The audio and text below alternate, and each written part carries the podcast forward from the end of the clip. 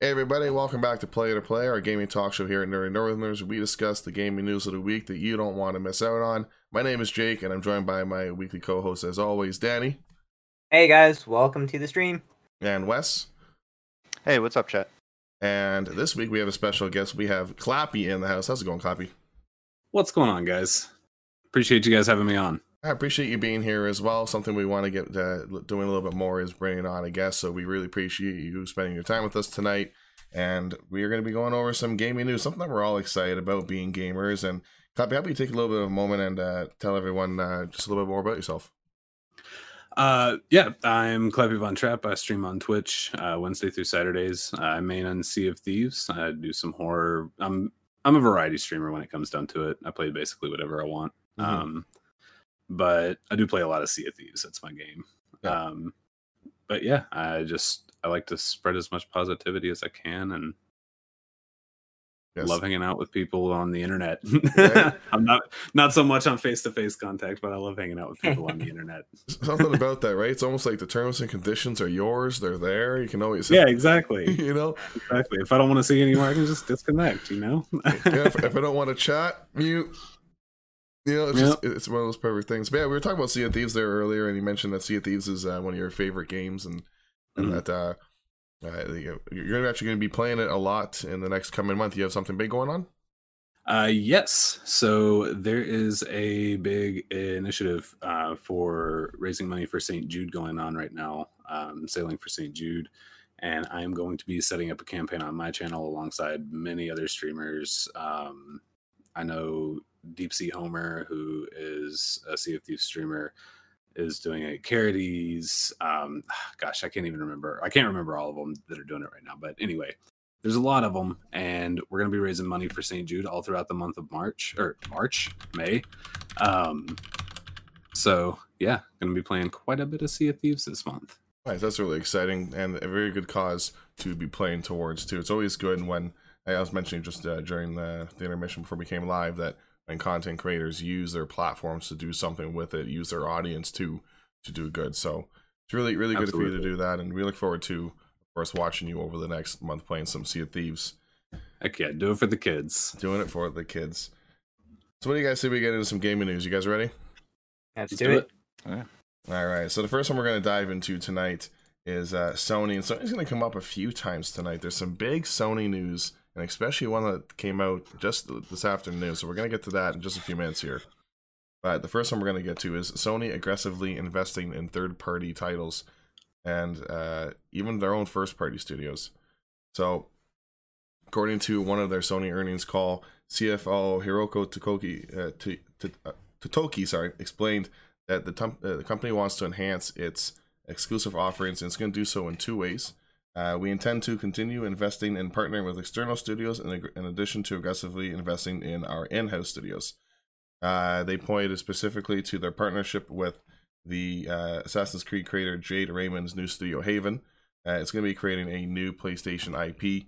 And after announcing uh, a new multiplayer game that's going to be coming from developers of both Halo and Destiny, uh, there's going to be even more partnerships hopefully coming down the road in that road. So, kind of where I want to go with this with you guys uh, is a few ways. So, uh, Wes, with you first. Obviously, Sony's going to be throwing a lot of money behind their first party uh, and, and third party devs. Um, which kind of studios do you feel that Sony's going to be aggressively trying to get another title out soon from? What would be your guess? I mean, from from first party stuff, I, I mean, obviously they're going to be touting uh, Guerrilla uh, with Horizon coming out later this year, um, and then following that, Sony Santa Monica, of course, with God of War, which they announced for this year, but we've seen nothing since they teased it. Uh, so I wouldn't be surprised if that's not coming this year anymore. Mm-hmm. Um, so I mean, those would be the the big two that I, I feel they'd probably have next on on deck. Um, I, I kind of a lot of their first party stuff I can't see what might be coming from them, like Sucker Punch. Uh, it just finished uh, uh, Ghost of Tsushima last year. Uh, Naughty Dog is apparently working on a, a Last of Us uh, remaster for the PS5. Mhm. Um, that was sort of leaked in in some some stuff, uh, a story a couple weeks back. Um, and then like third party is a little things where things get a little hazier. Um, I think obviously when you you get like these these newer startups, uh, like the the team uh, of former Halo and, and Destiny devs, uh, that's a newer studio, so we don't know what's coming from them. The Jade Raymond studio is the same thing. Uh, we we have no idea what's coming from them, even though they they tout it as a uh, a PlayStation exclusive IP that they're working on. Uh, so those are those are kind of still kind of risky. Um, you know, you've got the pedigree, but you have no idea what they're working on, so it could be anything. Um, but yeah, I mean, I I, I feel like uh, their stuff is going to be focused on that big AAA uh, experience. That that seems to be the thing they want. And if you kind of look at you know the last few years of the PS4, that's what you're getting from them. You're getting great games; those are blockbuster games, but it seems like it's these these big blockbuster games, not these uh, not these smaller indie titles anymore. And speaking on that, I actually find that, in my opinion, out of the two studios right now, and this is this is taking the Bethesda uh, or Microsoft's acquisition of Bethesda out of the equation for now because we haven't seen an Elder Scrolls Six we haven't seen an exclusive Fallout game. Um, I find that Sony actually has a better portfolio of first party studios to work with. And Totoki actually went along going on saying that they're going to be investing about 183 million additional dollars year on year US into their first party studios. Um, he also went on to uh, highlight a little bit about their recent uh, um, uh, funding into uh, Fortnite, into Epic's multiverse, and all the obviously, sorry, something else we're going to be talking about later tonight. Um, their interest in Discord. Um, they're really heavily investing on that that social front, and it's going to be interesting because there is no Game Pass out of them. Um, that, that might be something that we end up seeing. Clappy, what do you think could be Sony's end game with the amount of money that they're throwing into their first party? Do you think that they could be going like a Game Pass sort of deal, or do you think that they're going to avoid that? Uh, as far as the Game Pass thing goes, I don't know. I I think honestly, in my personal opinion, I think they would be silly not to go with something along that route because honestly, Microsoft is absolutely killing it with Game Pass right now, and you can't get a better deal in gaming right now. Um, getting all of the first party exclusives day one in your subscription to Game Pass, you can't beat that. Mm-hmm. Um, I hope that's what they're doing because I mean they they they've got the PlayStation Now, which is okay, I guess, but it's not the same as what Game Pass offers. And it's a, and it's a decent collection too.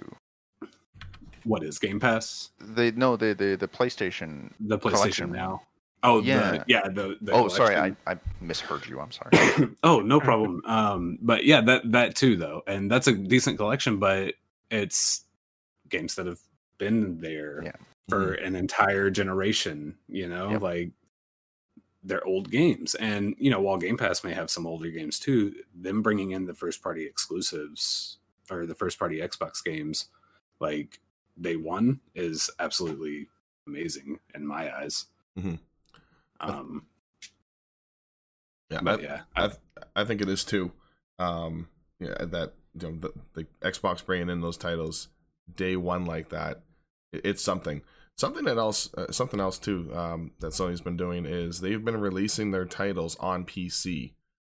Rather unheard of up until the last few years. Horizon Zero Dawn being one of the first. Days Gone, I believe, is coming out this month. If, if it has not already, I believe so. Yeah, not yeah. already been released. Yep. So that's going to be the second one.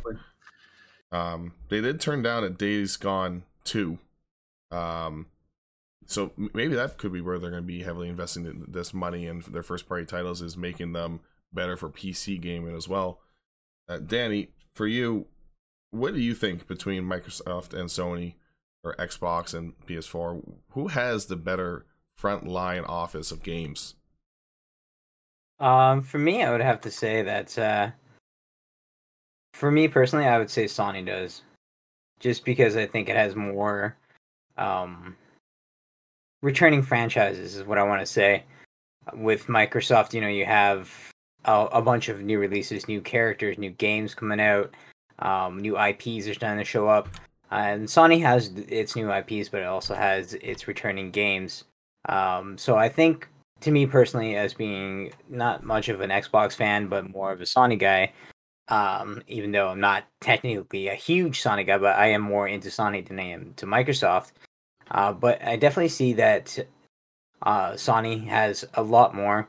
I'm hoping with this thing and you know bringing the uh, increasing their first party exclusives, uh, great thing because I think that's what it's been missing over the last uh, two generations of of systems.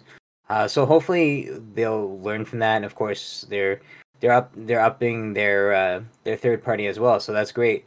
Uh, whether or not uh, as Chappie, right? Is is that your name? Uh, Clappy. Cap, Clappy. Sorry about that, buddy. So as as Clappy was saying, that's you know that he he wants to see um like a Game Pass come to PlayStation. I think eventually you're right. I think uh, you know Sony is gonna try and copy the same idea as Microsoft. Uh, whether it's going to be anytime soon or sometime later, it's a very you know it's an up in air question. Mm. PlayStation now, of course, is uh, like you said, it has uh, a lot of the older titles, um, and I don't think it gets updated very often. Uh, so uh, I think that eventually maybe it will. We'll see what happens. Um, but as of right now, yeah, I, I'm more into the camp of Sony than I am to Microsoft. I I think a lot of us are there too. Microsoft's making some rebounds though, and I, I'm a Microsoft fan. I'm an Xbox fan, and Same. I think like Sea of Thieves is one of those games, and Clappy and I talked about it, where we both play at the beginning, we both fall off, and now you're heavily into it. I'm beginning to get back into it. I, I think Microsoft is making a resurgence here with their games. You know, they have the uh, they have the uh, uh, I forget their term on it, but you ha- you're able to play Grounded that game by uh, I believe it's Rare. Uh, the uh, Grounded is Obsidian. Obsidian, sorry, yes, that's the one, uh, the ant one, right? Yeah. Yeah. Mhm. Yeah, so you're able to play that right now, and I think them having those kind of games and upcoming, the Fable game is going to be coming out, Halo Infinite coming out. They're getting around The to a lot of their games. yeah, they're getting a lot of their, their meat's coming. So hopefully that Mm. that levels out soon. But I think Sony does have the edge right now. So I mean, I I agree with that, and and it honestly it kind of goes back to the launch of the last gen consoles. Um, Microsoft really almost blew it with the Xbox One. Yeah. Uh, like honestly, if they hadn't if they hadn't turned around basically everything that they said at the beginning, like I think the Xbox One would have failed. But they have really done a fantastic job over the last generation of rebuilding their brand and you know coming back strong and you know being a major contender still in the console in Um, the console wars. Absolutely. Yeah, and, and like that launch haunted them throughout that Oh, it was- it most was of that generation, right? Yeah. Yeah. Like there were still people that thought like that you couldn't buy used games on that system because, Yeah. because of that stuff early on. You know, Mhm. Yep. It- it's a Well, the way that they phrased it was was very stupid in the way that Yeah. uh, they didn't really explain anything properly. It was just, hey, let's throw this all together, uh, and hopefully our fan base will be uh, very happy about our new system. But they, yeah, like you guys said, they they pretty much shot themselves in the foot. Yep. hmm They absolutely, they absolutely did. We're gonna move on from that, and we're gonna move on to some movies and gaming topics because obviously there's the hype of Mortal Kombat out right now, and gaming and movies has never been at the forefront more than it has right now. And there's one movie coming out that I'm really excited for, and that's the Borderlands movie. And the cast continues to be finally rounded out here, including who is going to be playing one of the legendary characters in the series, Moxie. So it's going to be Gina Gershon is going to be playing as Moxie as Lionsgate has finally began rounding out their cast, and th- there's a few other people are going to be joining us. There's uh, Gina Gershon, Cheyenne Jackson, Charles Babalola, Benjamin Byron Davis, Steven Boyer, and Ryann Redmond are going to be added on to the cast there. Uh, Bobby Lee uh, will also be introduced in the role of Larry. So they're already adding on to the rather stacked cast of Cate Blanchett, Kevin Hart, Jack Black, Jamie Lee Curtis, and there's a few other names that are tossed in there as well. And obviously, the director is Eli Roth. Um, so, Copy, I want to hand this to you because I know you mentioned Borderlands 2. Are you excited for this movie coming yeah. out? Uh I am cautiously optimistic about this movie coming out. I am very excited about it, honestly. Um, I have very low expectations because I've been burned on movies before, and the casting, I'm not gonna lie, has been a little bit uh, out of left field for me personally, as far as like, I mean, Kevin Hart is Roland. I don't know. Uh, we'll see. Yeah, that one. Um, we'll see. Just Roland always seemed like such a big dude. and like Kevin The Hart's Rock. such a not big dude. Yeah, Like you a know? Rock or like Terry Crews. Yeah, or, Terry Crews. Idris yeah, Elba? Perfect. Idris Elba. Yeah, Idris Idris Elba, Elba, yeah. Wow. Um, but Rogen. no, I'm I'm very excited. Uh, very excited about it. Um, but yeah, cautiously optimistic. Obviously, I go into it with very low expectations. That way, I'm not let down. Jack Black is Claptrap, though. Could there have been anyone better? I don't think so. I don't think so. I think I think when I look at the people in Hollywood and I think of Claptrap, I think Jack Black is the perfect casting for him. Just because he's so wild and crazy and Yeah. like his improv ability is like ah I think it's gonna I think he's gonna do great as Claptrap. I, I, I think he is too. Danny, I know you're a big fan of video game movies, and this one has obviously been shaping up with its cast to look, you know, as as uh, Clappy puts it there, cautiously optimistic.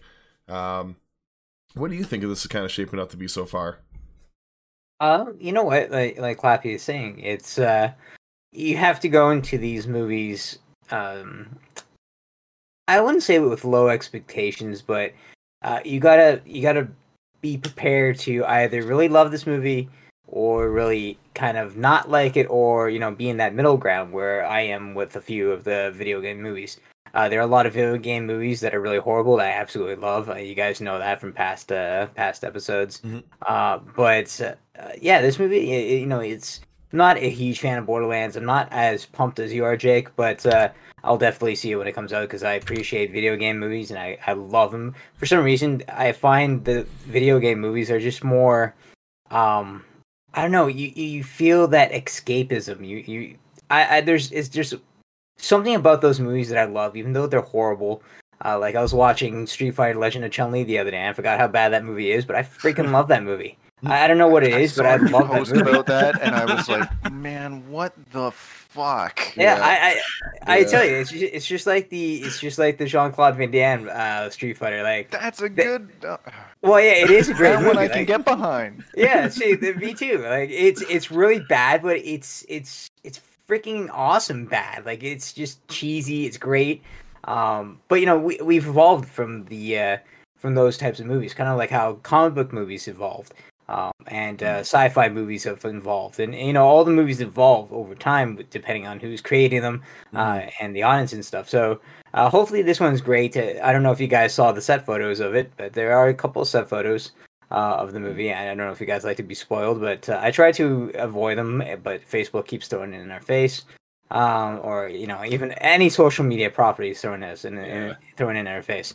Uh, so yeah, it's like it, it's great that we're starting to get more serious video game movies being done. Like Mortal Kombat was the last one. I actually really liked it. Uh, there's a lot of people who, too. yeah, there's a lot of people who have a lot of hate for it. You know, people fighting over. Uh, you know, you don't you you like it, and you got the ones who are claiming that they're huge Mortal Kombat fans. Tr- you know, saying that I'm bad that I don't understand Mortal Kombat. Uh, you know, games eh, being adapted to movie are always going to be different. Mhm. There's not there's not one game that I want it to be completely following the the game. Uh, sorry, I should say that the movie completely following the game because you know why watch the movie then? Rather, Yeah. I'd rather just play the game. I like to see something different.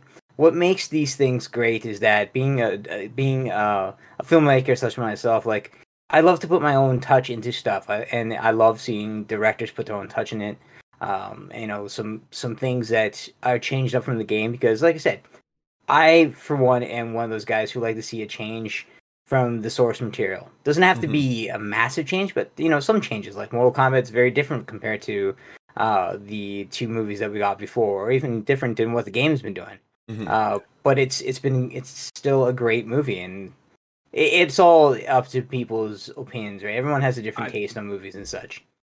I think with the people, the people that just absolutely hate Mortal Kombat, uh, the new Mortal Kombat movie, I think they wouldn't have liked any Mortal Kombat movie that was made.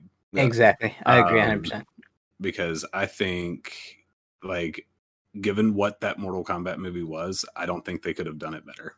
I mean, I think maybe with a bigger budget, with some better names, it may have been the acting would have been a little bit better, sure.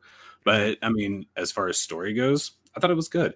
Mm. And to touch on what Denny was saying about the story of the the video game movies, I think video game movies, especially based off games such as like I don't know, say if there was a Halo movie or something, I think that it should be in the Halo universe, not a Halo story, Mhm.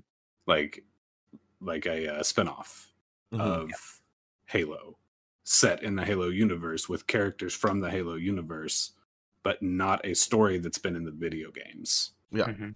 I think that's how you successfully make a video game movie. Speak. Yeah, I think I So- think there's only so much there story wise for a lot of like if if you were just directly translating a game into a movie, Yeah. it there's only so much story there, and I don't think you can fill out that movie Yeah.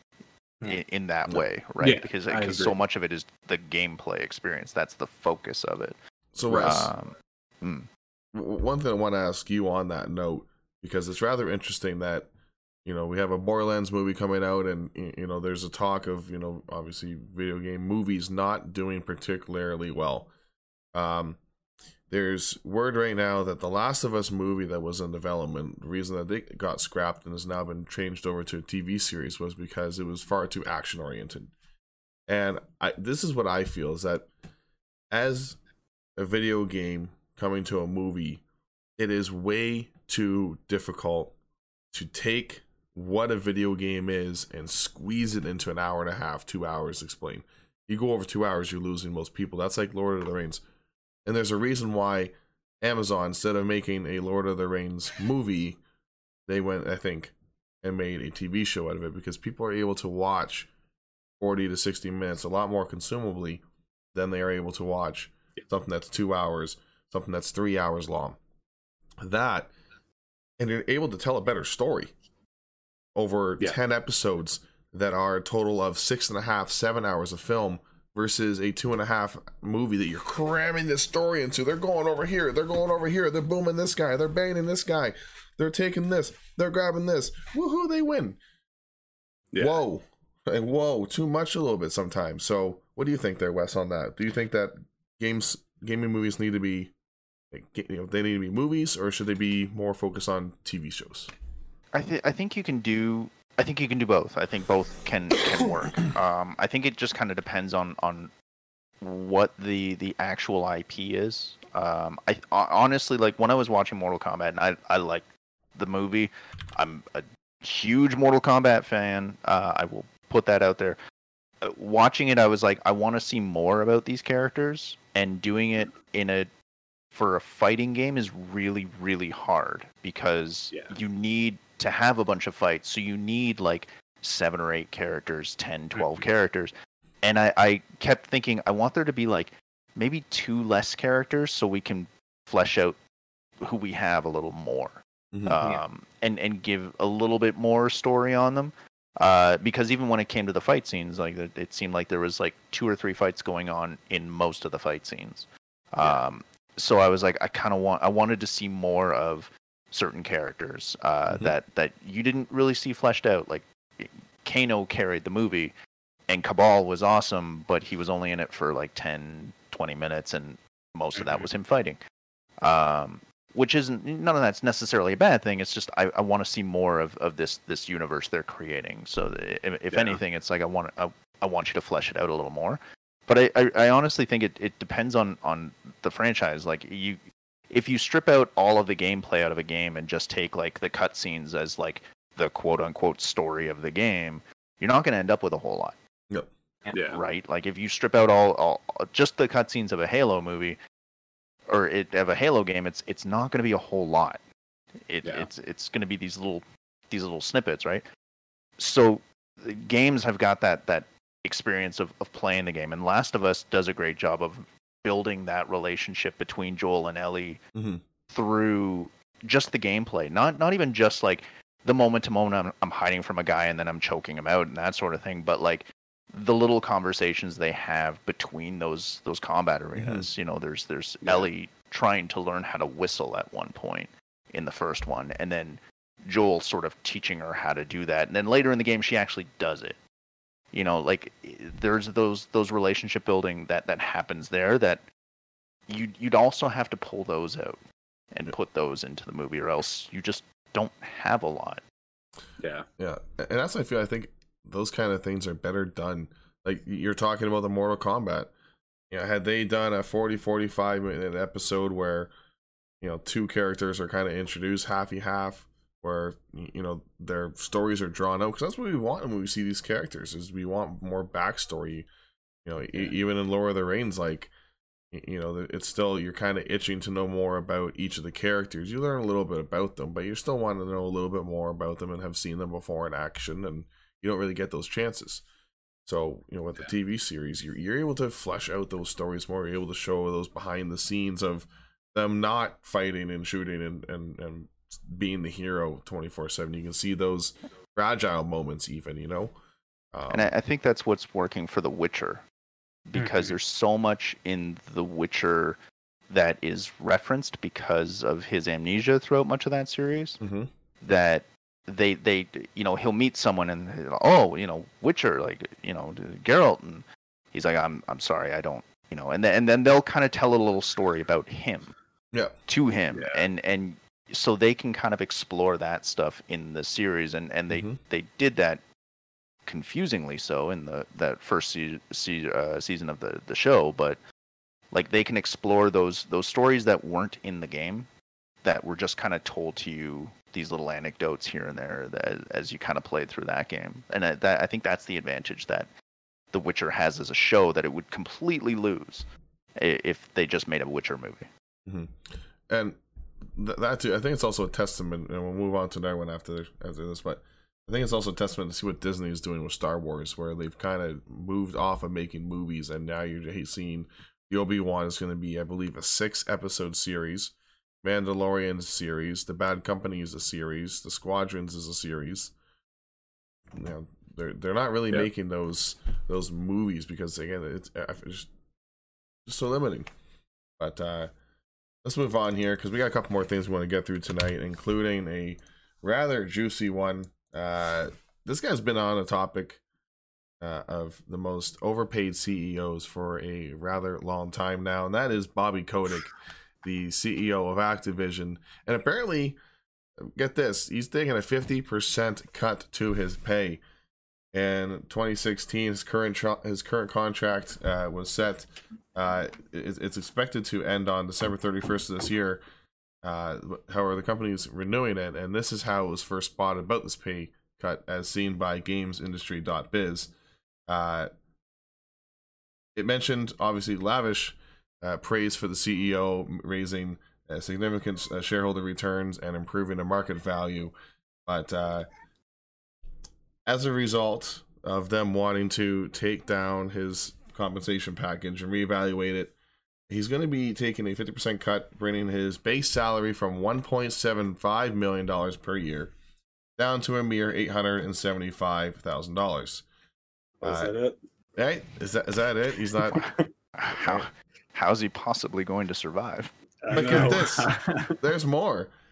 He's still eligible for up to 200% of his base salary bon- uh, base salary and bonus per year. oh, But thank uh, god i was worried about him be, being that his being that his total's been reduced, he now can only ma- earn a max potential of 1.75 instead of 3.5 million. Very hard done by. Man. I, so- uh, let me wipe this tear away real yeah quick. So so are they investing this money into something that's not call of duty So they have no studios working on anything else in total, 2.6 million is his each year if he keeps all the objectives that he's gonna uh, that the board has set for him to meet. So, uh, See, the thing is that we see he still has this whole thing going down with this bonus of up to two hundred million dollars that is going to be awarded at the end of June, potentially with the approval of a board committee, and this has to do two hundred million. This is just a bonus for, uh, uh, I I believe a uh, uh, a- a rise in his stock value. I mean, So- stock price went up. It's just, yeah, it's uh, That's absurd. That is an absurd amount of money. I'm Yeah. So- So Danny, Danny, I want to bring you up in here first. What do you think of this guy finally taking a fifty percent cut? I mean, he receives a bunch of lavish praise, but they also cut 190 employees earlier just this year, and 800 employees back in 2019. Do you think this guy deserves lavish praise for his performance? No, de- definitely, definitely does not. It, it seems like they're sugarcoating it, where you know, oh, he he's taking a cut of that, but uh, like you said, what about all those people who lost their jobs? And it's one of those things where it's just like, it's all a bunch of mumbo jumbo. It makes they make it seem like it's great, but in the end, they're stomping on the little guy. Um. So yeah, i- him taking a, a you know a cut in profit that's magical congratulations for you know making poor families even more poor that they're out of work and you know struggling to make a living especially now with covid happening and all that it's just like i don't know like the companies get me sometimes uh, just aggravate me because how stupid things can get. But yeah him getting that price cut is just it's it's one of those things to put on the board be like yeah we're we're doing some great work here because you know we we you know i'm to take that price cut you know it's it's to be great. But yeah i don't know. It, it's pathetic i think Clappy, do you think it right. should be at all possible for someone in a CEO position? And I, I, I can understand being awarded stocks, but there's being awarded stocks to an amount that would, within five years, turn into a $200 million bonus. Do you think that a CEO should ever be really walking away from a company having been there in five years with, including salary, uh, having earned potentially up to $220 million? No, I, I don't think so. Um, I this this is getting into a little, little bit of a little bit of a touchier situation, but like honestly, I think CEOs are far overpaid in general, and I think eight hundred and fifty thousand dollars a year is far too much for a CEO to be paid. Yeah. Um, when you look at Dan Price, uh, who owns Gravity Payments out in Oregon, who in I think it was like 2014 or 2016 one cut his own salary down to 75,000 a year so that he could pay every single one of his employees $70,000 a year. And his business is booming. He's opened another location. There's no reason for CEOs to be making that much money. No. Mm.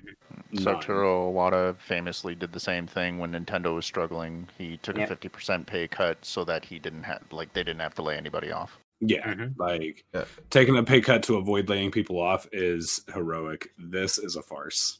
Yeah, and i- i- to to get a you know a, a- an applause for hey you did a really really good job over these last couple years. We Yeah. let go a thousand people, but on paper you made us a lot of money. Yeah, good job. Good job. You Oh, made us a yes, lot of money yes, by yes, letting go yes. a thousand people. That's good. That's Yes. great. pat on the back guys All of a sudden, our Wonderful. profits skyrocketed with those thousand people out. It's great. We made even more money. This is, and, and then and then It's we insane. shipped. It's like we don't pay people, we get more money. I don't know. Right? And then the best part is we lost the Blizzard polish because we shipped War uh, Warcraft three remastered. Yeah, Oh, just and let's not forget the Blizzard employees that we're talking about like not having, not buying food for lunch, and you know, yeah, Yeah. There, there's there's a whole lot of stuff with Activision that man. Mhm. yeah, and Yeah. uh, so, so Wes, And look, and look, Call of Duty is a great game. Like I, I, I'm not gonna fault that game, but man, right? it's it's it, You- you this can- is just something else. You can love the game, but not the Yeah. company. Yep. Like, Yeah. I mean, Absolutely. And, and I bet you can only feel for the devs at this point, Wes, and Yeah. and uh, Oh yeah, with some of those smaller studios like that are that are just churning out Call of Duty DLC now, you know, after making games that have sold well, like Tony Hawk One and Two, and uh, what was the, the the Crash and Spyro games did really well, and it, those those were fantastic remasters. Is and that now Big we're Ben? Uh jeez i'd have to look it up i yeah I, I can't think of the studios off, off the top of my head but yeah they're, Uh, they're working on call of duty stuff now All about So- that Call of Duty cycle. That keeping it going, keeping it viciously going year after year after year. But let's move on to another one here. Um, this is this is I kind of find uh, interesting. So, despite assurances that they wouldn't do this, uh, Doom Eternal has added paid cosmetic DLCs to to the game. Uh, so prior to Doom Eternal's launch, the creative director Hugo Martin had responded to a Facebook comment confirming the, the game would have no store. No store, Martin wrote. No store. Nothing you can unlock in Eternal with XP has anything to do with player abilities or content that would impact your game in any way. The only thing you can unlock with XP is cosmetics. These cosmetics have no impact on how you play, they just look cool. Eternal is a $60 game, not a free to play game or mobile game. We are giving you a complete experience with no store, just like you'd expect. Unlocking skins with XP is a part of the experience. If you care about that stuff or you can completely ignore it, it will have no impact on your experience at all. And it's all free. So these two packs, uh, they were not the first uh, pieces of cosmetic DLC to be made available. Uh, however, the theme of these items is that some of these items were originally included as a pre-order incentive. yeah, Uh, that sounds about right Yeah. so, Wes, I want to throw this to you first. What what do you make of a studio coming out and saying that they wouldn't do something, and then going ahead and doing it? Is this new? Well i mean i can tell you how it happened um like you said hugo is the um he's the creative director there Mhm. um he's a fantastic game designer um he's a very very smart man and when it comes to video games and, and specifically shooters um he does not make that call That is it not his call to make. Right. It's someone else has told them to do it, and that's that's just the way that that's the way that works. So, it's it sucks. It's unfortunate. Um, but yeah, it unfortunately he can say that all he wants, but he's he's not making that decision. Um, but yeah, I agree with the, the his original logic. It's sixty dollar game. That thing was a full price game. Like, there's no reason to have that stuff in there. And I I still argue that you know even even just being cosmetic stuff it it's still affects gameplay um not like in the sense of like numbers and that sort of thing. Like obviously it's not affecting damage or multiplayer and things like that Mhm. but your experience your enjoyment of the game is the gameplay. Like and and how those cosmetics are that are a portion of that. I've said that with ghost ghost of tsushima. I had that really fucking awesome hat for for my dude and that i wore that hat throughout the entire game even though i got it 20 minutes in because it was a fucking awesome hat Right. and it was just in the game. That and that was my enjoyment. Like if if that hat cost two dollars and fifty cents i would not have enjoyed that game that much because i wouldn't have had it. Yeah.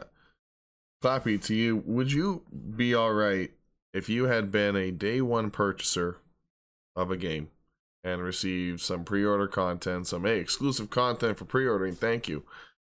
And then a year later, you see, or two years later, whatever, you see that same content returned in the game in a paid format for other people to be purchased. Would you find that uh, offensive in that you no longer have exclusive access to it, or are you okay with it coming back into circulation so that other people can use it? So this is actually a big thing in the Sea of Thieves community, uh, talking about cosmetics and like re-releases and stuff like that, because a lot of the cosmetics in Sea of Thieves are timed exclusives that people love to flex. And I think if it's well, first of all, I don't believe in pre-order bonuses. I think that's one of the biggest plagues of the video game industry and the history of the industry. But I think that if I had pre-ordered it for that specific bonus, and then six months down the line, people are able to pay for it, I would be peeved. Yeah. Um, I think if you're going to do that, uh, I think the I like the way that Rare does it. um, in Sea of Thieves, it's uh, they won't release the item, but they have released some reskins in different colors and Mhm. different like some, some different patterns and stuff like that, which I'm okay with that. Like, I'm okay with reskins. I'm okay with that. But to release the exact same thing that you get on the pre-order bonus, no. What about your mention there for a timed event exclusive too? Hey, during these two weeks only, you get this item if you grind out this. Yeah. So you spend those two weeks, you grind out that item, and then six months later, oh hey, four ninety nine, get the legendary sword of gas. You know, Yeah, exactly. Yeah, exactly. And there's there's actually a point of contention right now with uh rare and sea of thieves because of the the pirate emporium uh basically you know rare delivers free content updates uh on a quarterly basis now. It was a monthly basis for over a year um giving free updates and free content. So they Mhm. implemented the pirate emporium to give you more cosmetics that you could choose to pay for hmm if you wanted them. Um, and some people don't like that, but I think you know with with the way that Sea of Thieves is, it's I think at most I've seen it at fifty dollars, um, and I've seen it down anywhere to twenty dollars, and it's included in Game Pass. I think with them giving us free content updates for over two two and a half years now, I think they've earned the right to kind of put in a store for people that want to buy extra cosmetics. Yeah, absolutely. I think there's You there know? needs to be a way to continue revenue generation, and you know, after two and a half years, hey, the well's starting to run dry of new Exactly. people who haven't bought the game, and Exactly. you know, you've kind of hit your clientele max in a lot of ways. You kind of got to hey, get back into the pond. I, I 100% agree with that. Yeah. And So uh, I don't I don't personally have a problem with microtransactions or cosmetics or you know DLC or anything like that.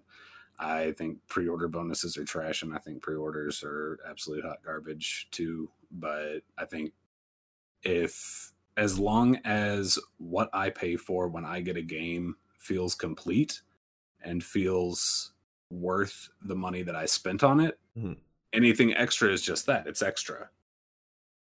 Like Yeah. that's that's kind of how I look at games and DLC and stuff like that.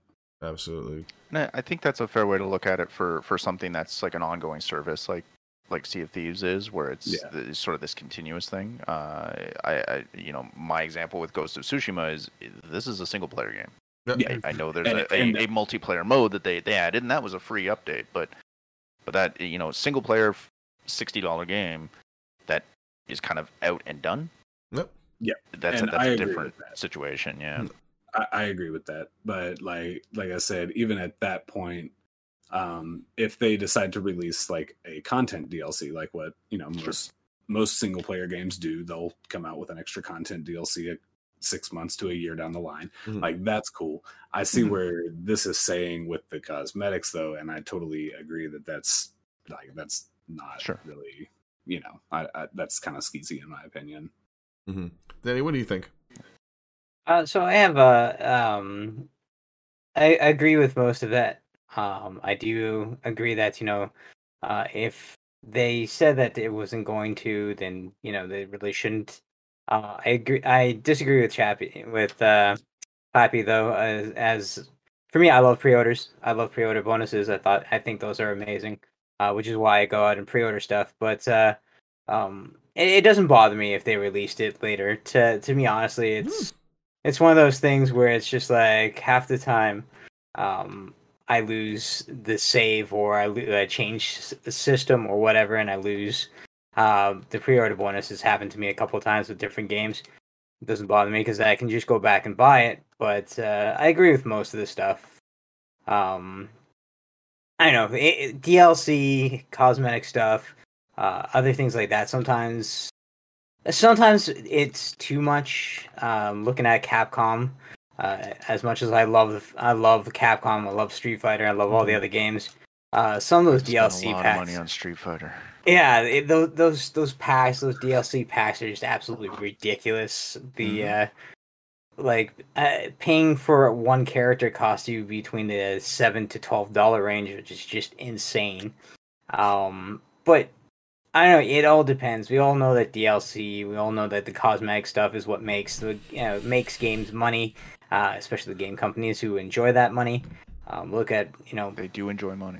yeah, they do enjoy that green stuff, but uh, like look at it for every game, uh, whether it's Fortnite, Call of Duty, um, all the fighting games. Mortal Kombat, of course, does it as well. Um, it's it's an easy buck for them, even though some of their games are not officially complete when they uh, come out right away. Um, this not only does it for some games, I like it because it gives um, gives a longer life to the game, such as like Smash Brothers, who give you new characters, you know, with the DLCs.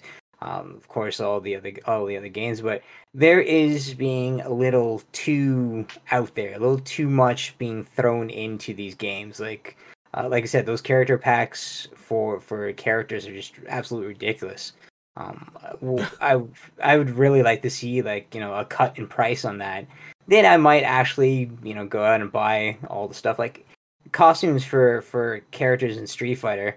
If I was to buy every costume in that game, I would probably spend about four hundred dollars on uh, just costumes and, and you'd have like Yeah. 30 Chun Li costumes and Exactly. like five for everybody else. Yeah, right. Exactly, exactly. I'm Just not get even your joking favorite- about that one. Uh, yeah no it's it's crazy how much um how much money is actually that people invest in the games and uh you know i'm, I'm not sure about sea of thieves because i don't play it um but i'm sure that you've invested uh, quite a bit of money into that game since yeah. it is your favorite right so uh, you're gonna get these people who who really enjoy um their game and they're gonna they're gonna shell out the money it, it's just it's one of those things you know it's going to happen Yeah. um, and y- you know everyone has their own idea of of whether it's it's fair or not fair, or if they want to do it or not do it.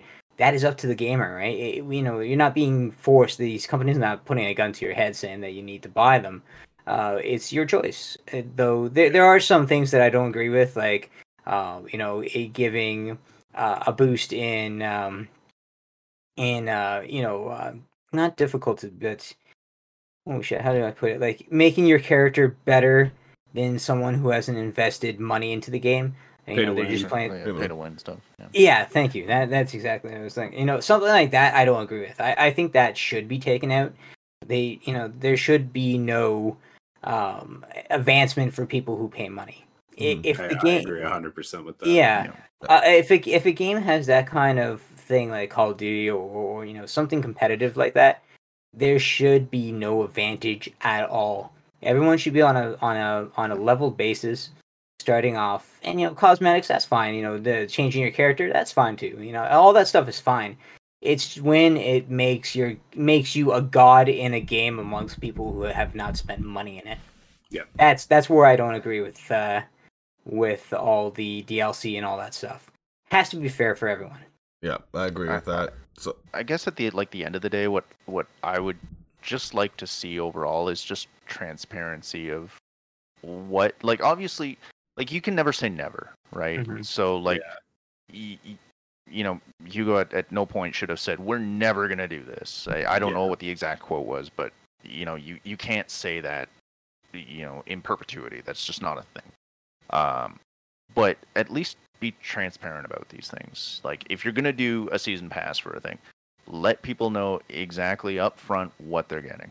Yeah. Yeah. You know, don't do like our season pass is you know fifty dollars. You can pre-order it before the game's out, and we'll tell you more about that after release. Like then don't don't don't buy it now. Don't let people buy it now. Like I, I I'm not going to tell people how to spend their money. Do what you want with your money, but you know, I, i it's so easy for for video game companies to take advantage of people's eh, you know passion for this stuff Mhm. and and desire and that that that fear of missing out like that that just permeates so much of the industry um absolutely it That- does. yeah, it it just ends up if they were just transparent about what was coming, what the plan was, uh, and how that how we as players are are going to see that and and be able to access it, then I I think that just alleviates a lot of excuse me alleviates a lot of these problems. Yeah, Yeah. Will, Will brings up a good point up in chat, and then we're gonna get to another topic here. He says, Yeah, the special and collector's editions are usually limited. You rarely find them in store anymore. You have to uh, get you have to prefer to get them nowadays. he says that's kind of like where he thinks that for pre-orders it's okay to go for the collectors and specials. You're just buy Sure. the, the base game, buy that day one. But if you're getting the special ones, yeah, you gotta get out there early and uh get that. yeah, in short, like I, I I totally agree with that. Like I Mhm. when I say that I hate pre-orders, I'm talking about like just regular base game pre-orders. No, 100%. because honestly it's in my experience i used to work at gamestop and in my experience like basically what i've seen over the years since i've quit working at gamestop it's kind of helped to lead to developers giving less complete games Mm-hmm. because they can kind of they can gauge the interest of a game before it releases based on how many pre-orders they've got and then you know if they've got a knockout like cyberpunk then you can release it in a state where it's not done and that's where pre-orders get you because they made all that money back on cyberpunk they made that back and more Yeah. before the game released Yep. Yep. They and it released in such a state. And I I love Cyberpunk. I was I played it. I binged it when it came out, and I'm still playing it t- to this day. I love Cyberpunk, and they've done a really good job of updating it and making it playable. But at the beginning, especially on consoles, it wasn't playable, and like it released in that state because of pre-orders. Mhm. Uh, yeah. But I, I I totally get where he's coming from as far as the collectors and special editions. Yeah, you got to pre-order those because you're not going to get one. I would like to see those get tone get toned down a little bit, and I'm specifically thinking of Ubisoft, um, Mhm. because Ubisoft will put out a new release game, and there'll be the base version of the game, and the gold version of the game, and the ultimate version of the game, and the Yeah. iconic cap version of the game. I'm fucking looking at you, uh, fucking Watch Dogs, talking about an iconic cap for the first game that a character's appearing in.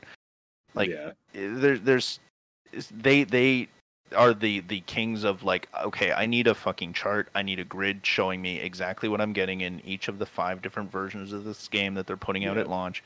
Like that stuff i could do without you know? If I you want to do this super awesome one that's you know going to have the the the the the character statue and that sort of thing that's fine. You want to do like a you know you get this one in the soundtrack that's fine. But just like can you not make it so confusing that i don't even know what i'm getting anymore? Yeah. Yeah, I agree, I agree with you on that one. I got one more topic for us tonight, and then that will be it for us. And it's going to be the big one, which is this just got announced later this afternoon, or earlier this afternoon, sorry. And that's Sony has announced a new partnership with Discord. Now, this isn't the same as them coming in and outright buying them, as was the talks that Microsoft was offering upwards of 8 billion US dollars to acquire Discord. This is in a minority stakeholder purchase where PlayStation slash Sony is going to is well that's just it. They have a minority purchase in Discord, so it's just interesting what they're going to be doing with this going forward. So I kind of want to go around the table here and and hear what you all think this could mean going forward. We all kind of speculated what would happen if Discord and Microsoft teamed up, and now we're at a position that where either Sony is going to be the exclusive minority partner in here with Discord, or we're going to start seeing Microsoft and Nintendo jumping in and Discord becoming the one all be all hub of online communities and simply getting people together.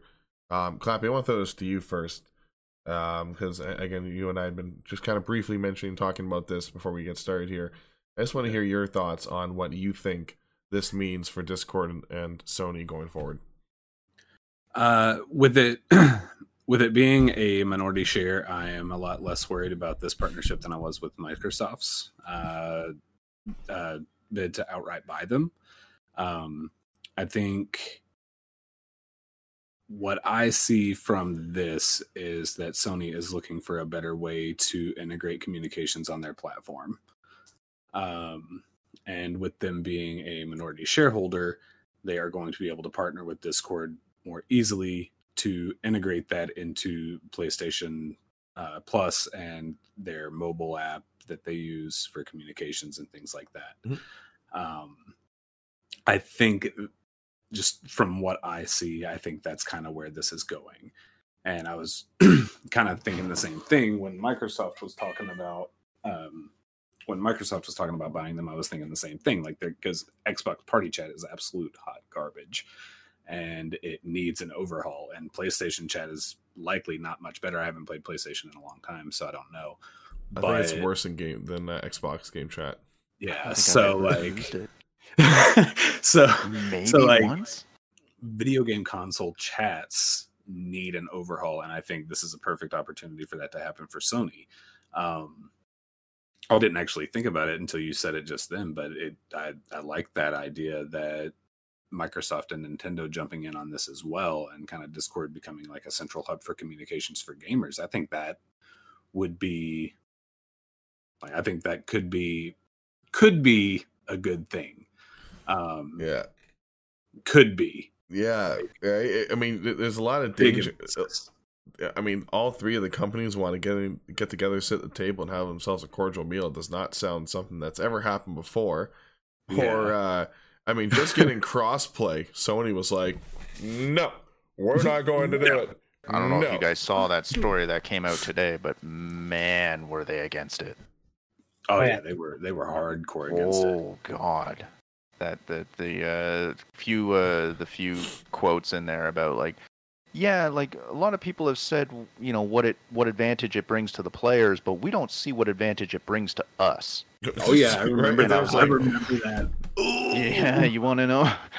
Oh God, what a but, thing to say. But that's what we had also said about it too, is that Sony was in absolutely no position to want to join in and allow their larger player base to get pulled in there. So, so this is kind of where like, I, I mean, we're starting to talk about multiverses and epic right now is developing a multiverse and there's other companies out there that are aiming to develop these multiverses where you're going to be able to go in and access different gaming communities and different games just like in ready player one. I was reading an article uh, that, you know that was more on the techie side of things i didn't want to bring that up to today but it basically just had to talk about like there, there's a guy i believe he's out of uh, activision blizzard but he was talking about how the idea of like Ready Player One and that multiverse is not very far away. So if if Discord and Microsoft and Nintendo and Sony all come to some agreement, you know that could be another multiverse right there inside Discord. Discord could eventually become that hub. But Wes, over to you. How, how likely do you think that that would happen? That you would see Microsoft, Nintendo, and Sony all becoming minority uh, uh, investors, stakeholders in Discord together? Or do you think that Sony's kind of won the game here? They got in first, they've got the deal, and now Nintendo and Microsoft are going to have to go out and find somebody else to dance with. Uh, I mean, I'm sure that there were certainly some eyebrows raised at Microsoft today when that was announced. Um, it, it, sounded when those those talks, when Discord announced that that kind of wasn't happening, and the, the you know they were they were going to be discussing this any further with with Microsoft. The whole thing sounded like it was very amicable, like the, that both sides were like, "Hey, you know what? Now is not the right time." Discord had said like outright, "Hey, we, we, you know we're talking about going public. We want to sort of test our our waters there, dip that toe in, and see kind of what that gets us." Uh, to see if they can sort of build something bigger because they they've had like the, they've had this ability to kind of go go in and buy games and that sort of thing as well. So like this is not uh, an end like the the just the communication side I don't feel is their end game. I feel that it's that hub where you go and you can buy games like say from the Sony store and they just take mm-hmm. a cut. You know, um it, it it certainly when I saw this news today, it the whole thing kind of locked into place for me. I'm like, oh yeah, that's why you'd walk away it's not just we're going to go public. It's Sony's talking about becoming a, a, you know minority stakeholder in us. Maybe Microsoft wants to step up after they find out that the competition is in there. You know, and mm-hmm. and certainly it, it, I I don't know numbers, but it seems as though PS5 is still selling better than the Xbox Series X. Mm-hmm. Not that Microsoft necessarily needs that, but yep. you know, it, it, it's it's still it's still a part of their business. It's still something that they're sinking money into, and they want to make that return on investment, right? Yeah. Um, Real quick to highlight, just mm. on Microsoft, you know, you mentioned that Microsoft doesn't really need it. They just had their best I believe it was it's their uh, Q4 report. I believe it was their best Q4 report ever. Their gaming Oh, yeah, division. None of these companies are hurting right now. Let's, Fifty let's percent. let's be honest. Like even when we were talking a couple weeks back about you know the losses that that Epic's experienced through the Epic Game Store, like, losses. yeah, like Losses. that lost Losses. them money, but they still have lots of money. They're still making money. Yeah. Uh, like on the whole, that's still a thing. So uh, you know, Right. this just this just seems to me to sort of give Discord that boost in in terms of conversations with going back to Microsoft, talking to Nintendo, because God, Nintendo needs a a damn communication. They really Method. do. Yes. They really, really do. I understand they're against it and the whole kids online and that sort of thing. I understand that. I get it. But even even just the the solution they have it's so many hoops you have to jump through just to make that thing work is is Yeah. it's too much. It's too much. There's easier ways and Yeah. I- Kind of. And I also think that Microsoft and Sony have done a fairly decent job at adding restrictions in on accounts. I can go in on my daughter's Xbox accounts and I can restrict the crap out of it. Oh, they Oh, can't- yeah. they can't do anything except play the game, right? So Yeah. there are those limitations there. So Nintendo's reasoning for not having a platform for people to go and have chats on, oh well, we don't want kids interacting with adults. I mean, you know, it's that that's just I, I think Nintendo needs to move on through that. I think that there's a lot of adults that want to be able to communicate with their friends and not have to use Discord to, to do that while we're playing Nintendo games. Um, but Danny, I want to throw it to you. You're you're our big Nintendo guru in the house. How would you feel uh, if Nintendo reached out to Discord and Discord became the kind of chat integration with Nintendo? Or do you want Nintendo to go out and develop their own and have like a Nintendo online service, which they do, but with chat? Yeah, Nintendo games.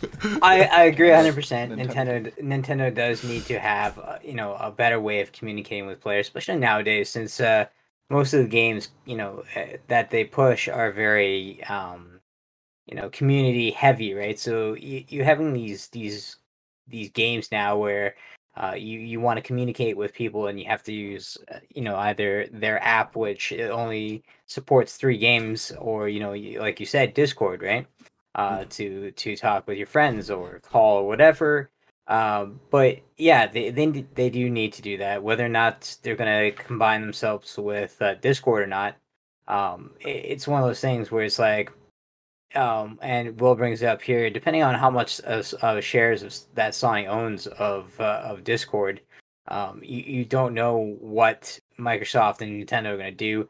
Uh, to answer that question, though, I think Nintendo might you know do their own thing because that's that's what Nintendo has done, and Yeah. I don't see yeah I don't see it ever changing. I think if they're gonna do something, they're gonna do their own way of uh, bringing uh you know a chat or a communication service to it. Um, just hopefully you know it's it's good. Um, that that is one of the things that I agree with you guys. It, it is lacking. Uh, I don't use it much, but for the people who want to use it, then you know that that I agree this should be fixed up. Um, you know, th- there's another thing too. Like you know, we're talking about just the communication feature um, of Sony now having Discord. Uh, it can also be a marketing feature. You know, Discord is used by a lot of gamers Mhm. uh, and it's easy to get information out. That that can not only be great for Sony to you know to increase the communication on their consoles, uh, but it can also bring awareness uh, of their games. And of course, I, I can see them spamming the shit out of those chats uh, with you know updates of games coming out or DLC or something, right? Yep. Uh, so th- there's there's two functions that I can see that Sony is going to have fun with on this one. Um, whether they are going to use it to boost up their communications, that that hasn't been uh, explained yet. We- We're assuming because Discord is communication service that Mhm. uh, that you know they, that's their idea. Uh, but I see it more as a marketing scheme. Um, it's it's one of those things where it's like they're thinking of ways to expand to get people's attention. Um, you know, social media is not doing as much for them, I guess. So they're trying to come up with uh, different ways to get Mhm. people uh, interested in their future products. Uh, and Discord, like I said, is a huge thing. Everyone has Discord, uh, especially if you're a gamer. Even non-gamers now have it, be so that they can follow um, you know, people like streamers like us that uh, Mhm. you do our stuff, right? So, and then they want to chat with us, they want to hang out with us, uh, even though they're not in person, right? But, um, yeah, I, I saw this news earlier and I didn't fully read it because, well, I was having a day from hell. Uh, but like, you know, um, it, it's big news. We we knew that something was happening with Discord. Uh, we thought we we all assumed it was Microsoft because that was the that was the rumor, but Sony beat them to it. I guess you know they flaunted more money at them, and you know Discord was happy with it, and they they took the share. Um. But yeah, we're, we're definitely going to see now the next few coming months uh, more information. I'm sure it's going to be leaked. Uh, whether or not uh, you know our our theories are going to be correct, uh, I see it more as a way of marketing. That's what I'm going to go with right now. Uh, I'm sure, like I said, we're we're going to find out eventually um, whether it's going to be at E3 or not. Uh, you know, we're, we're getting to that time frame, so we'll see what happens. We're we're still very early into this little merger kind of thing, so Yep. anything can happen. Well, it's not quite a merger, but I, I definitely do think that we are going to be seeing Sony receiving a lot of love and attention on their chat side. I believe it's going to be an integration with Discord at some point. Mhm. Um, Yeah. I believe I was seeing something as early as like the beginning of next year is what they're aiming to have all this uh, set and ready for. Yeah. Um, but that does end us tonight here on Player to Player. We've appreciated everybody for tuning in, and hopefully you enjoyed hearing our thoughts on the gaming news of the week that you don't want to miss out on. Because if you do, that means you're not informed, and being uninformed as a gamer, well, that's not fun because then you miss out on things. We do want to say a big thank you to Clappy Von Trappy for being here with us tonight. So again, thank you, Clappy. And uh, just one more time, do you want to let everybody know where they can find you at? Yeah, absolutely. You can find me over there at uh, twitch.tv forward slash Clappy Von Trap. Um, I stream Wednesday through Saturday, uh, variety of games, mostly Sea of Thieves. Uh, this month, we're doing charity for St. Jude. So if you like kids and you like to help kids, be sure to check it out. a whole bunch of Sea of Thieves gameplay over there. I know we'll be over there. Definitely show our support and make sure Nord Lanes to head over there for the month and get some good Sea of Thieves in and uh, some donations for the kids at St. Jude's. Danny West, as always. Yeah, and the cat, yes. uh, Danny I was West, gonna of say I, course. I did hear cats coming out from the back there. Yep, that was me. and Danny West, of course. Always a pleasure having you two with me tonight. yeah, always fun. Thanks for having me, buddy. yeah, absolutely. Always a great time. So we'll be back next Monday from 9 to 10 p.m. Eastern Standard Time discussing the weekly gaming news again that you don't want to miss out on. Thank you everybody for tuning in, and we will see you next week. And the cat too. guys.